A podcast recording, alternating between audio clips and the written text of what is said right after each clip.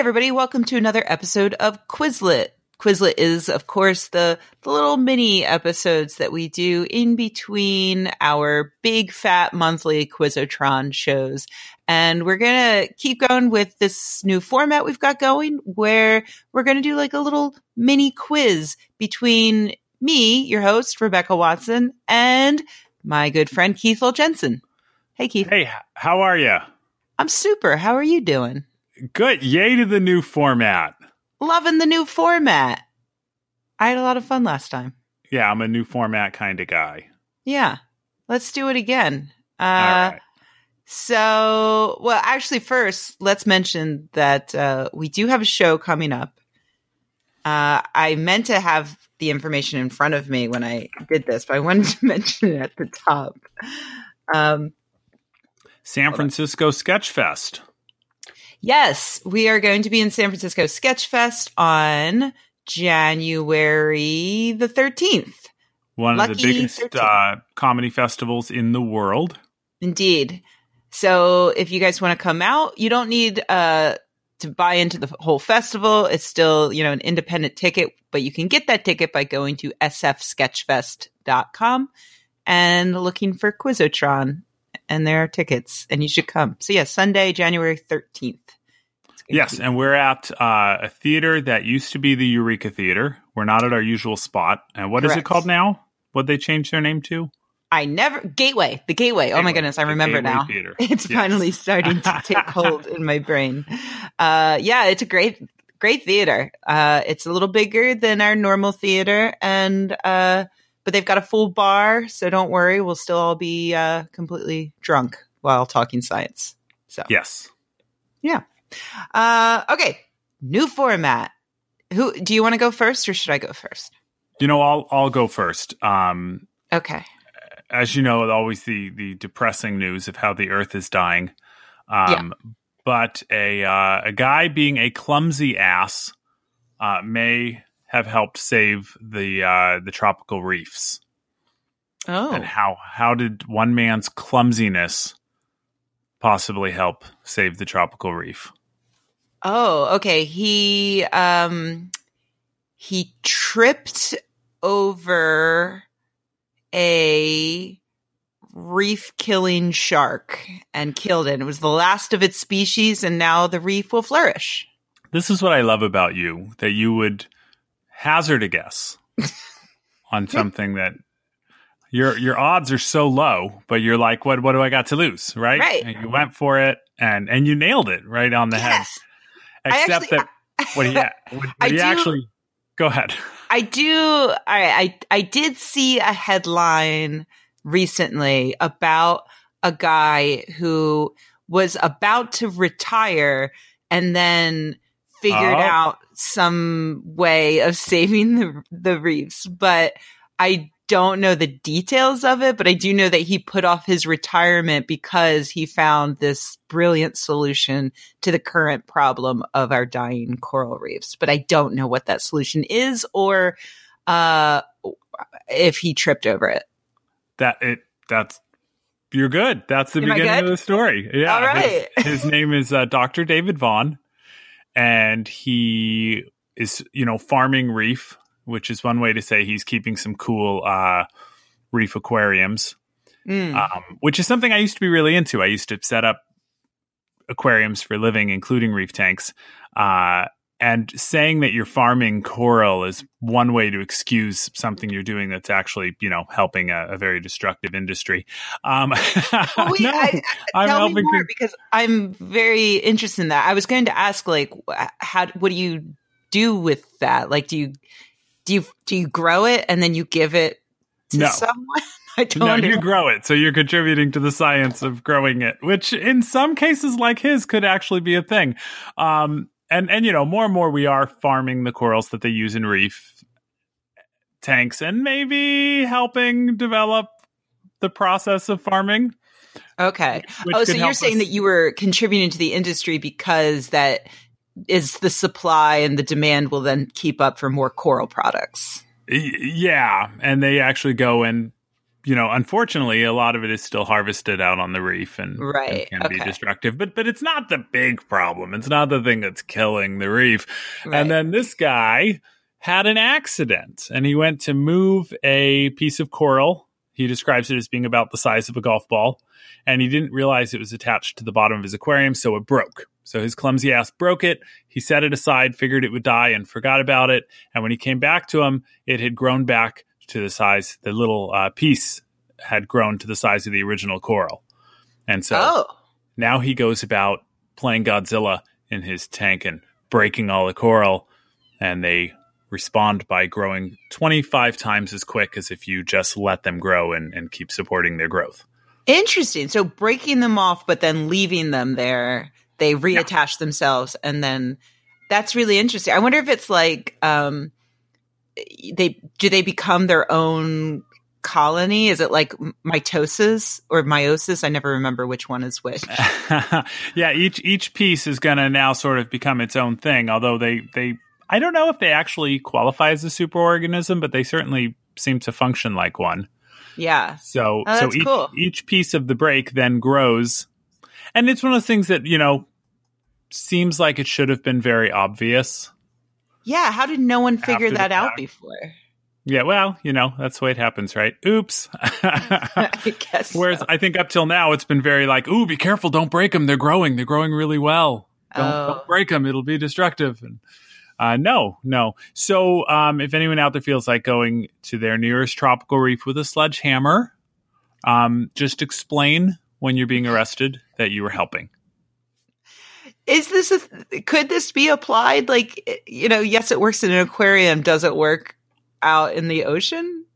Well, that's why he didn't just go, all right, I saved it, you're welcome, and then continue with his retirement. The reason he's going to continue working instead of retiring is to figure out how it can be applied. Yeah. He says he hopes to transplant this technology around the world. Okay. Which is funny to call it this technology. Because I'm sure there will be some technological breakthroughs in how to apply it. But right now, it's not technology, it's breaking. Which, you know. So that instinct we have when something's not working to hit it, sometimes that instinct pays off. That's nice. Well, yeah, that's good, right? Yeah, that's a good, happy story.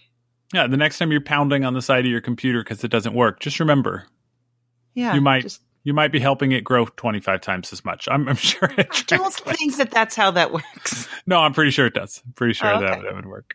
All right. Well, good news story. Well done.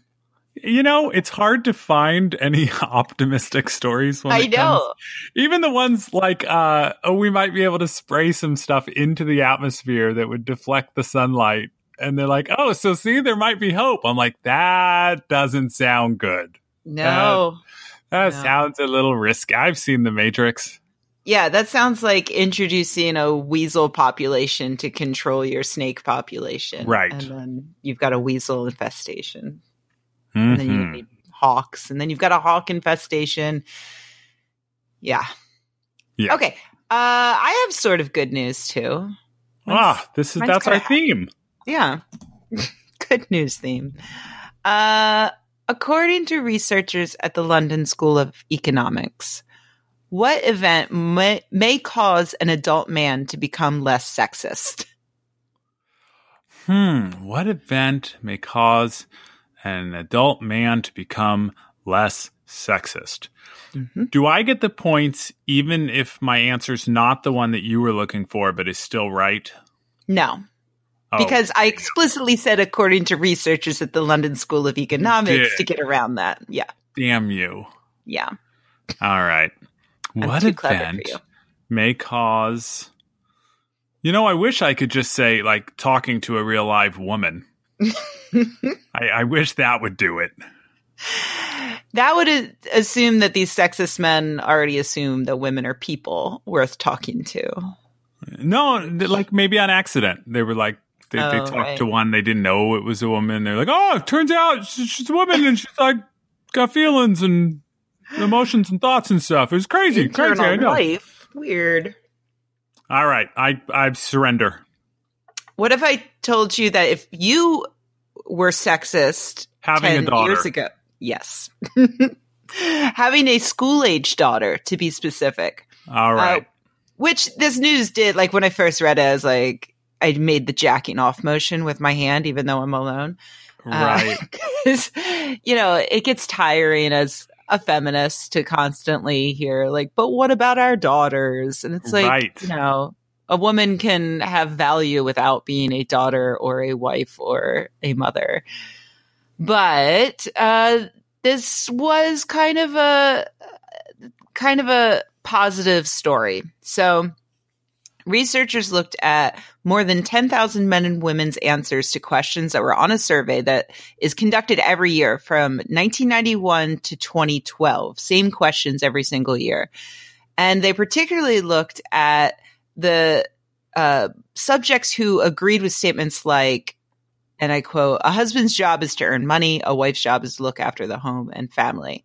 And to see how their agreement with that statement changed over time.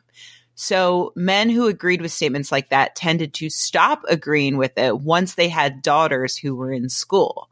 And according to the researchers, it's because the men, and I quote, "experience firsthand all the issues that exist in a female world. And then that basically moderates their attitudes toward gender norms, and they become closer to seeing the full picture from the female perspective." So it's not like, it's not about sexism in general. It's about, really, it's about gender roles.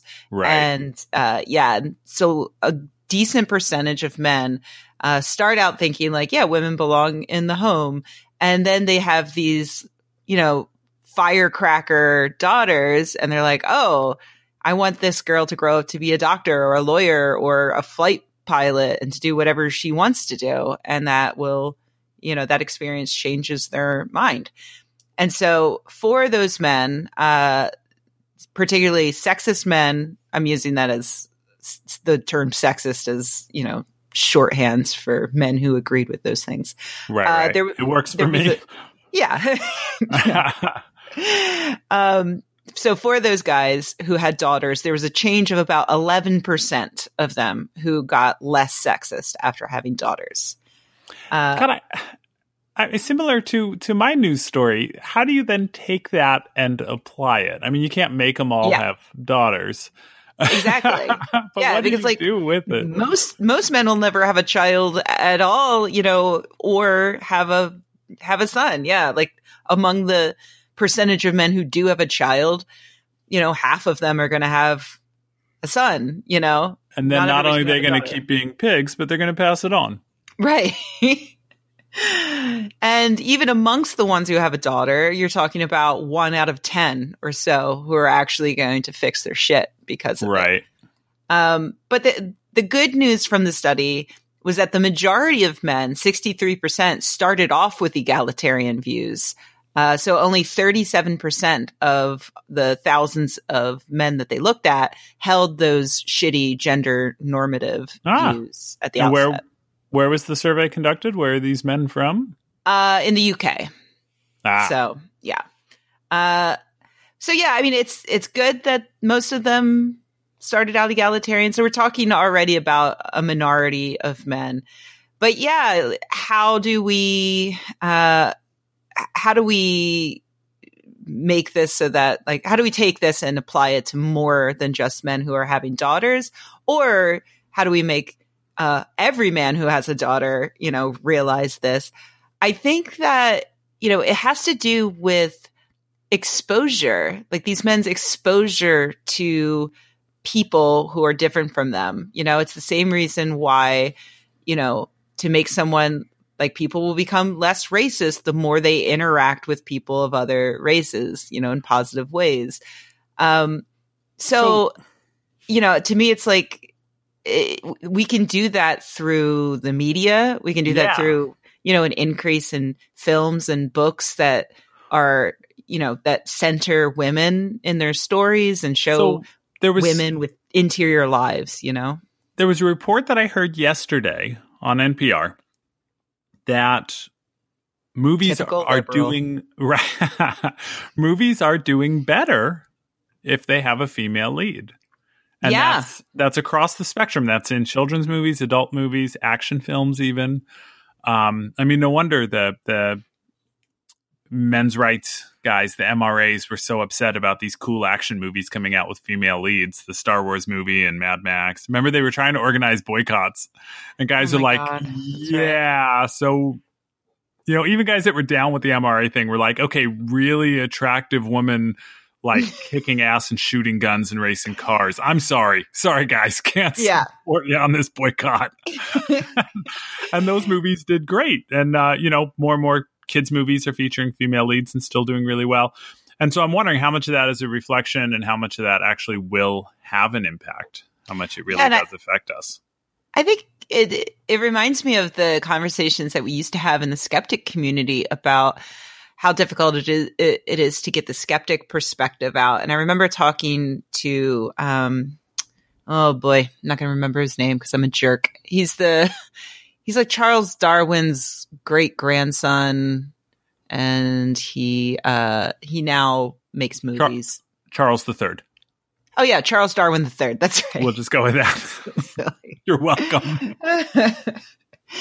Anyway, I remember interviewing him many, many years ago. And he said, you know, it was hard to get anything made in Hollywood that was science focused and skeptical.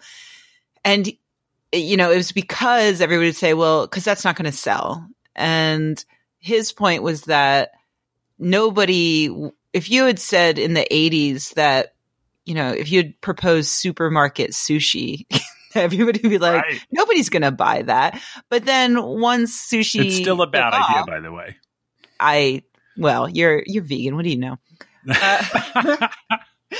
If you live in Western New York and you have a Wegmans, Wegmans has the best sushi. It's amazing.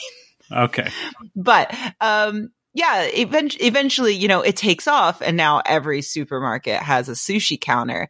It's just one guy has to be the first one to stick his neck out. And once that becomes famous and popular, oh, now it's okay.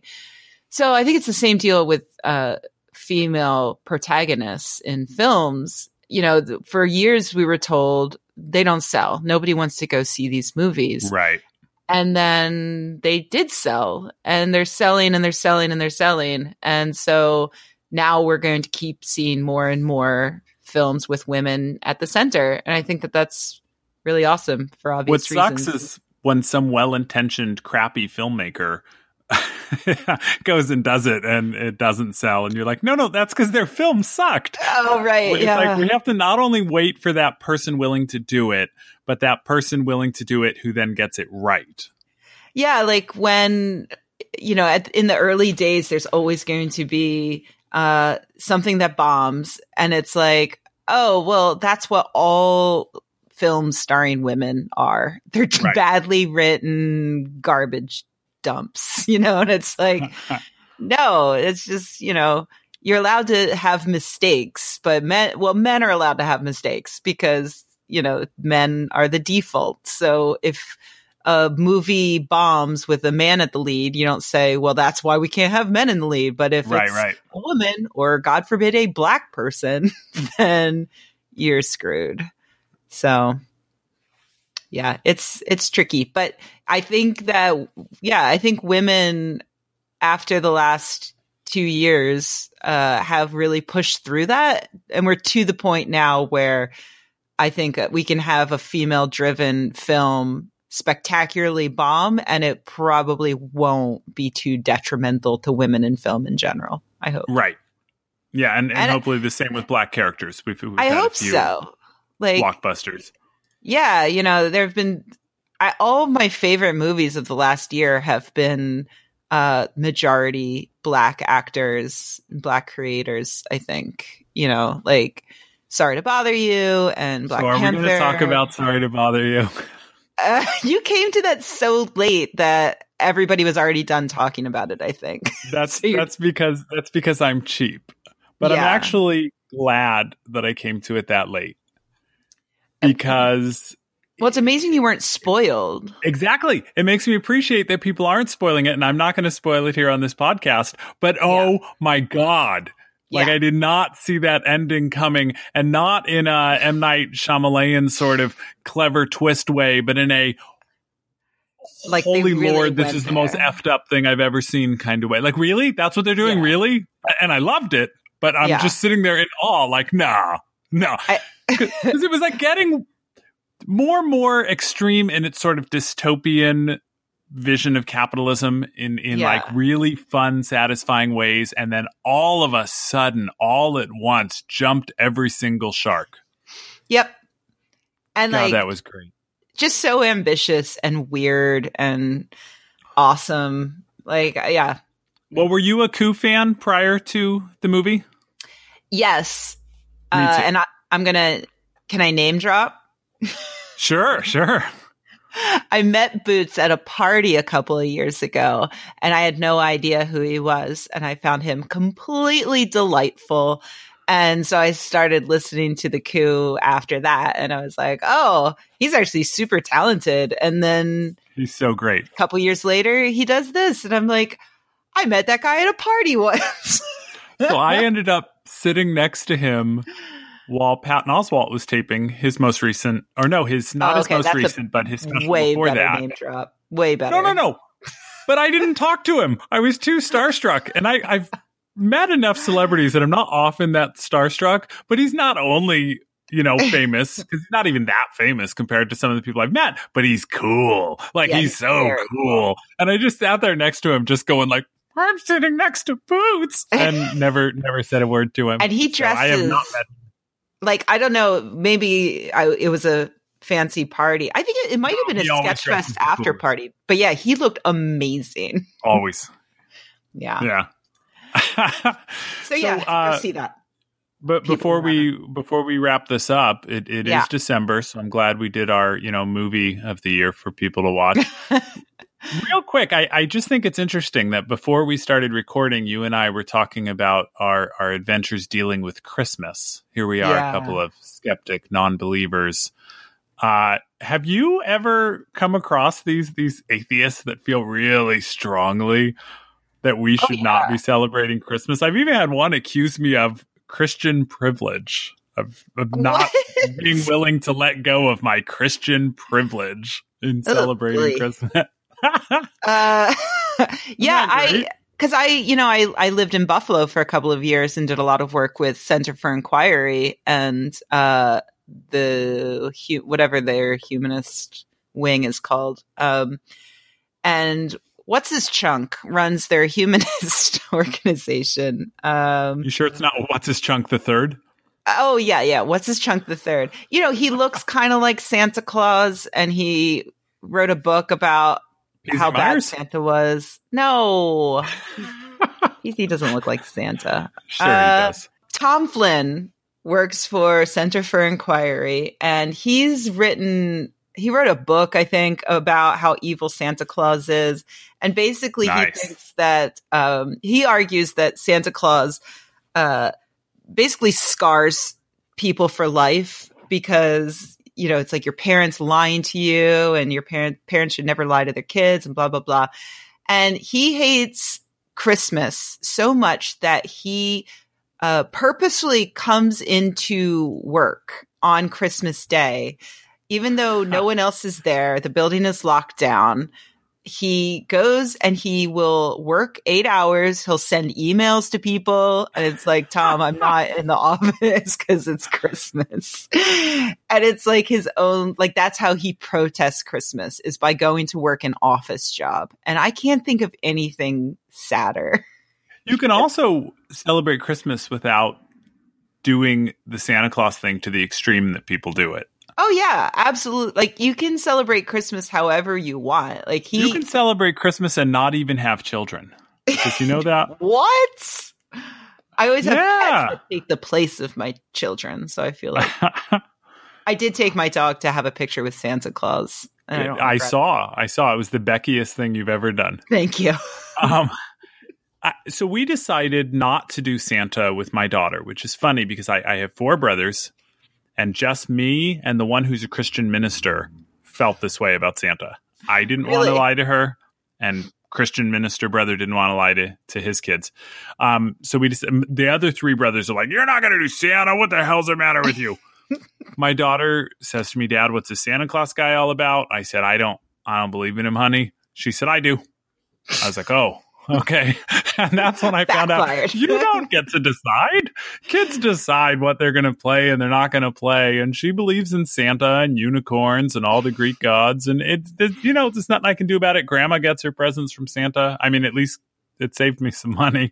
Yeah, there you go. So, yeah, I gave a whole talk about how I love lying to children. And I think it is good.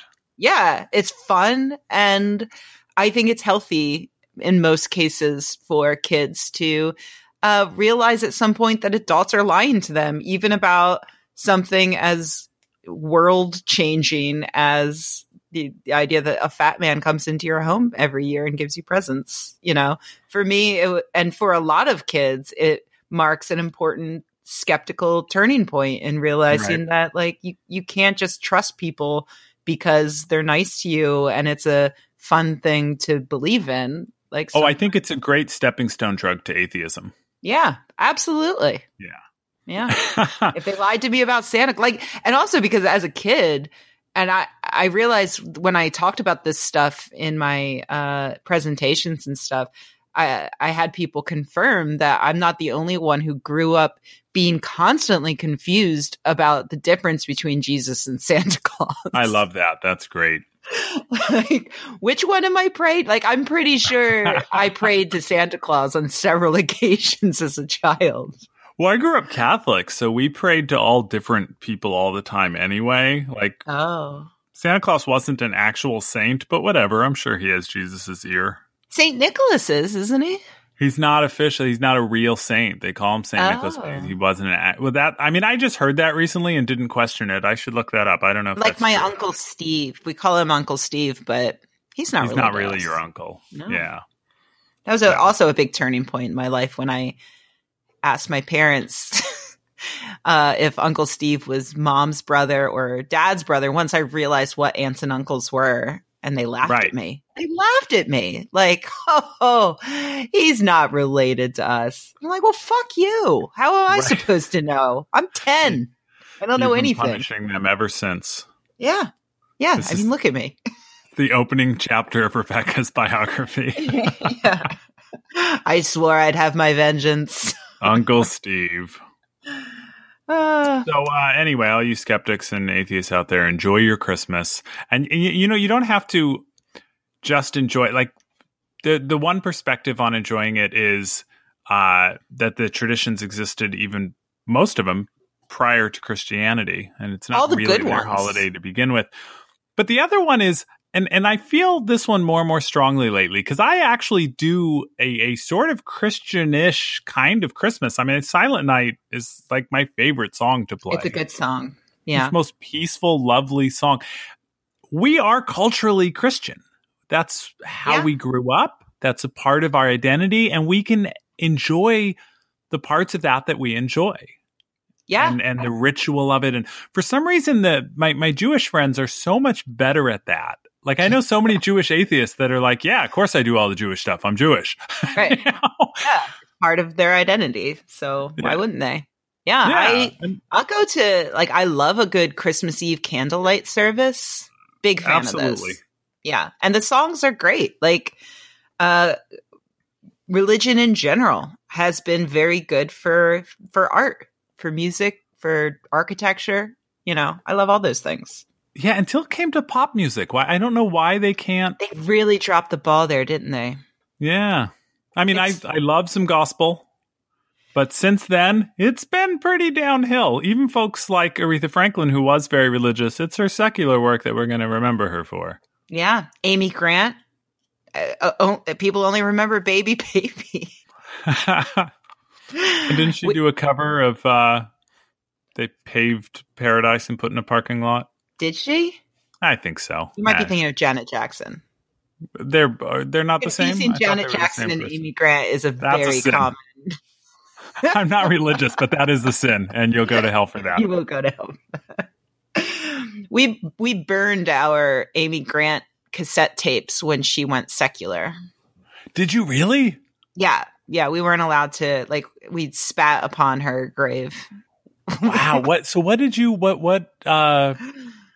We were Baptist. Oh, wow.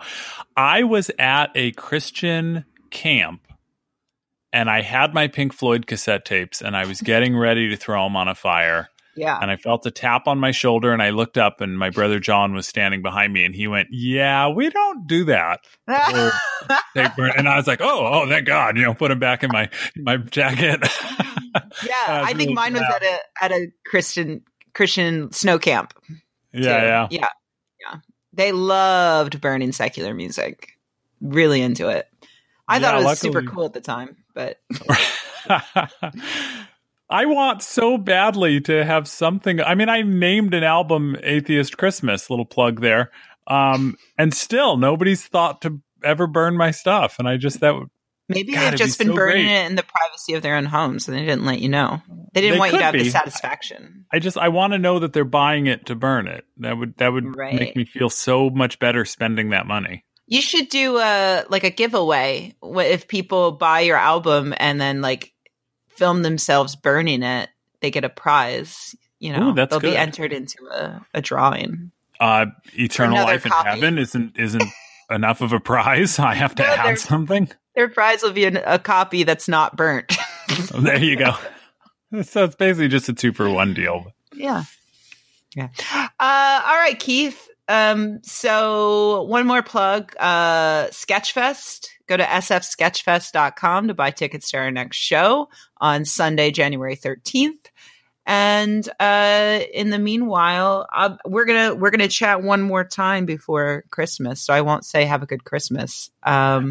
I will say, to add to your plug, that I've done 2 Sketchfest shows with you, and they are the funnest shows. The Sketchfest shows are incredible. Yeah. Be there. Or don't. There. but do. I'm working on my pitch.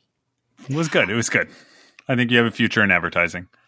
Oh, I have a past in advertising, so why not? Goodbye, Keith. Goodbye, Rebecca.